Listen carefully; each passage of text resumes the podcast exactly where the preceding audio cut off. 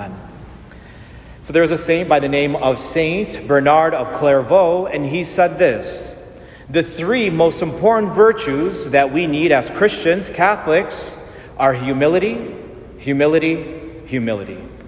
And we heard this word humility, what it means to be humble, and we hear it a lot, but do we really know what it means? Because if these are the three most important virtues we need in order to get to heaven, we have to start practicing from now before our judgment day.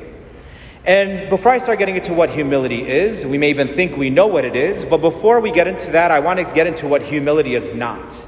Because oftentimes we seem to think that what humility should look like, and it's actually not. So to be humble doesn't mean that we're a doormat and we let people walk all over us. That's not being humble, right? We have a backbone. God created us with a backbone. And that's not being humble. Oh, I'm just going to let people walk all over me. I'm not going to defend myself. To be humble doesn't mean avoiding confrontation or avoiding correcting somebody when the opportunity presents itself. Well, I'm just going to be humble and keep my mouth shut. And yes, oftentimes we should just let things go, everything, you know, pick and choose our battles. But if the Holy Spirit inside of us is stirring us up to say something, that's a totally different story. So if we always think by being quiet we're being humble, that's also not true. Humility isn't putting ourselves down or considering ourselves worthless oh, I'm just a piece of garbage, I'm no good, I'm the worst. That's not humility. Humility isn't rejecting a compliment when somebody says, hey, you did a great job with this, or you're doing an awesome job with that, or you're a great mom. Oh, no, no, no, no, don't say that. That's not being humble. So, brothers and sisters, we all struggle with humility. So, what is it?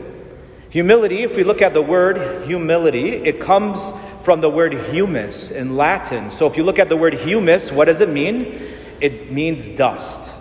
So to be humble means I know I'm dust. Doesn't mean I'm dirty or I'm a piece of garbage. It just means I know what I am. In the book of Genesis, where that word comes from, in the book of Genesis, when God created Adam, when God created man, it says that God took dust from the ground and blew that dust into man's nostrils, and he came to life. So, dust, that's what we are. And the complete opposite is pride, right? The complete opposite. The prideful person thinks they don't, they're not dust. And God is very, very strategic in why He's bringing up those who exalt themselves will be humbled. A lot of us here we are on earth, we want to exalt ourselves. We want to be high. We don't want to be disrespected, whatever we think that disrespect is. We want to get our way. And that's not what we're called to do. We're called to be humble, which means from dust I was created, God, and when I die, to dust I shall return. The humble person knows what they are. The humble person knows what they are without God.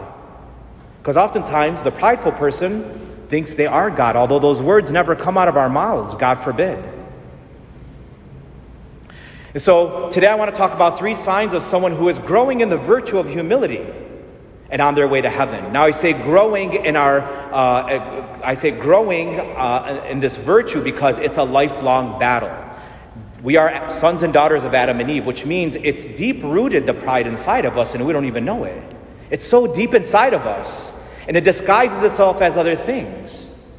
And so I want to look at three signs of someone who's growing in the virtue of humility. And so if you think, you know what, this is not for me, you know, I'm pretty humble, maybe you should get your phone out, start taking some notes, maybe record me, because that's a clear indication of the pride, right? That we think, yeah, doesn't apply to me.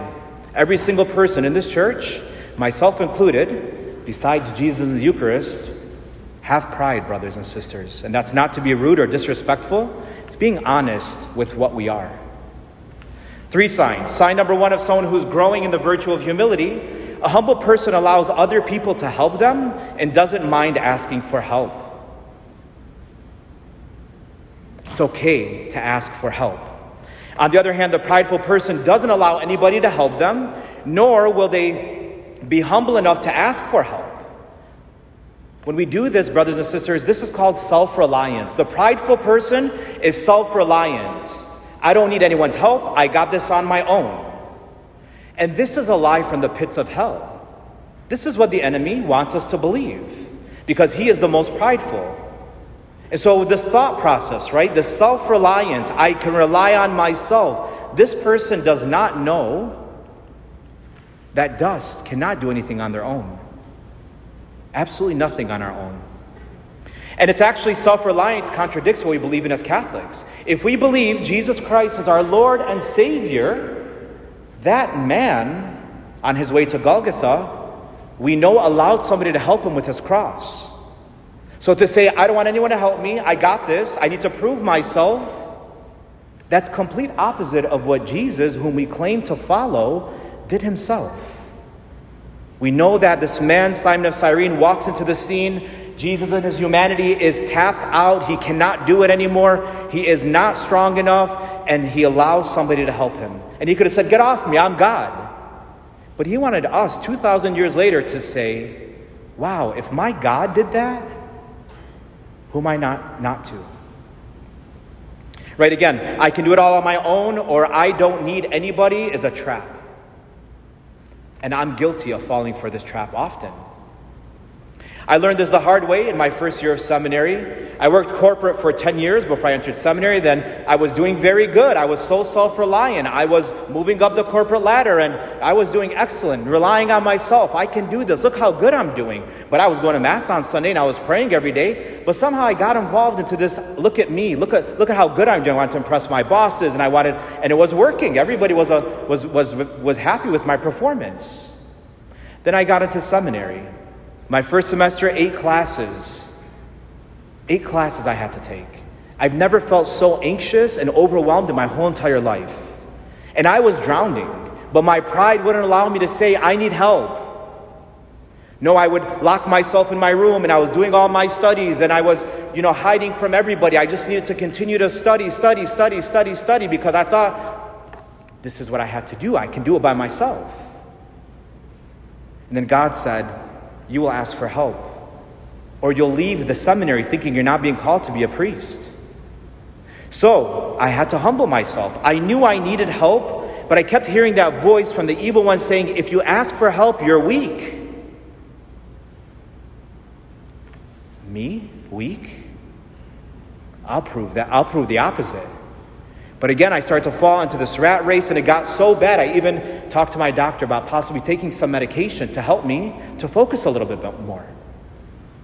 But eventually, I had to humble myself, stop comparing myself to my classmates who were way smarter than me, and remember that I'm just dust, and dust asks for help. There was another seminarian there. Again, he was very gentle, did not judge, and I had a conversation with him. And for seven years, he helped me throughout seminary for seven years. And I also changed my major. There are two tracks in seminary that you can take. You can take a lot of classes with no thesis at the end, or you can take less classes and a thesis at the end. And I had I was in this fast track. I want this degree, it looks better. But I switched my degree and I took less classes because I had to listen to what was going on within. And men were very good at this. As the head of our household, we want to go and we want to work and we want to do this and we want to do that. We don't want to ask anybody for help. We won't hire help. They might steal from me. I want this. We got to do this. We got to be focused. We're business driven. We are entrepreneurs. It's in our blood. We crash and burn.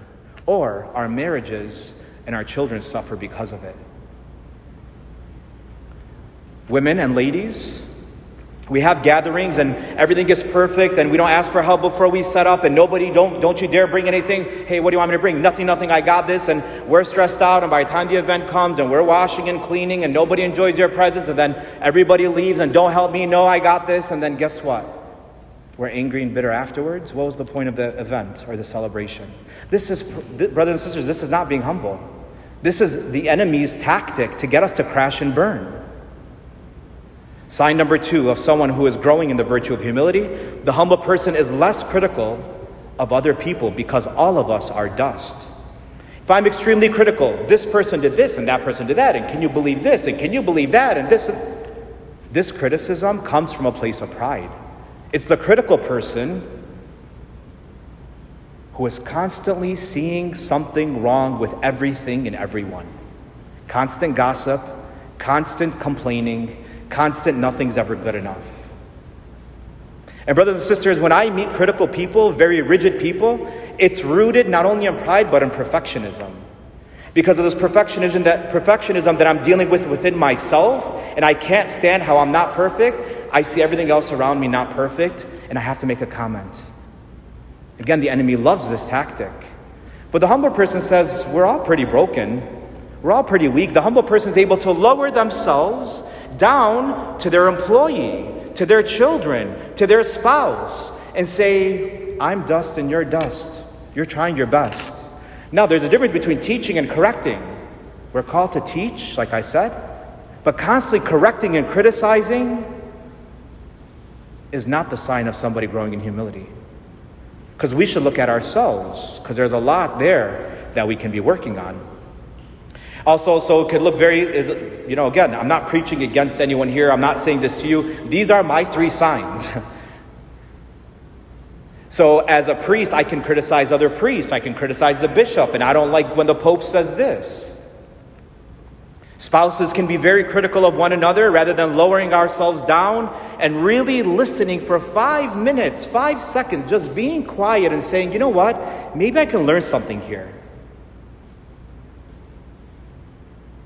Maybe I can learn something for once. Just maybe. Parents can be very critical of their children, right? Oh, you, you, you weigh too much, or, or who's going to want you because of this, and, and look at this, or look at your grades. You can't marry this person. Why would you marry this person? They're not to our caliber, they're not to our standard. He has to look a certain way, and he's got to go to school for this. This criticism is destroying our community. It's hurting us and it's hurting others. Right? And children can be very critical of their parents. I don't want to eat this and I don't like that and why did you buy this for me and I want that. Again, we all do it. We. First, me.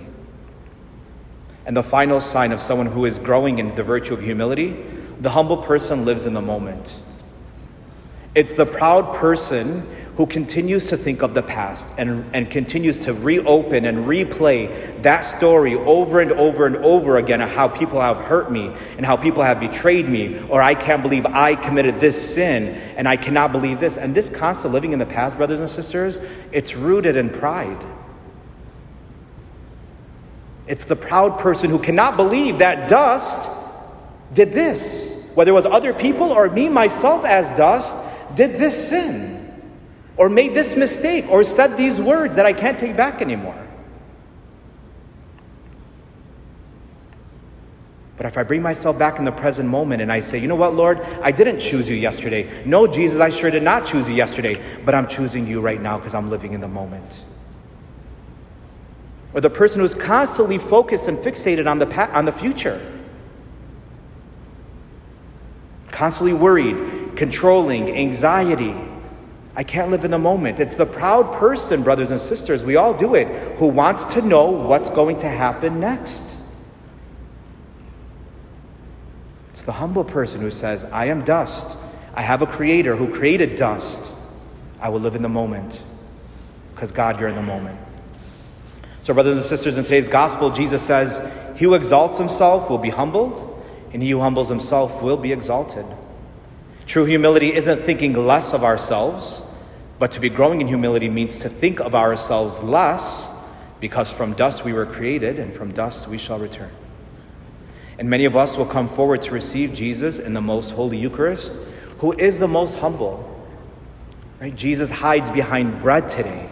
God hides behind bread. Think about that for a second. And we're going to receive God hidden behind bread. And what will Jesus find in your soul, and what will he find in my soul? A soul that is prideful because they won't ask for help or let others help them, are overly critical about everything and everyone, and are constantly living in the past or in the future because I'm more than dust. Or a soul that is growing in humility because they ask for help from others when they need it, or let others help them, are less critical of others by bringing themselves to the level of others and are constantly living in the moment because they know I am dust. So, brothers and sisters, let us sit here for a minute and make a very, very important decision without self condemnation and without self judgment.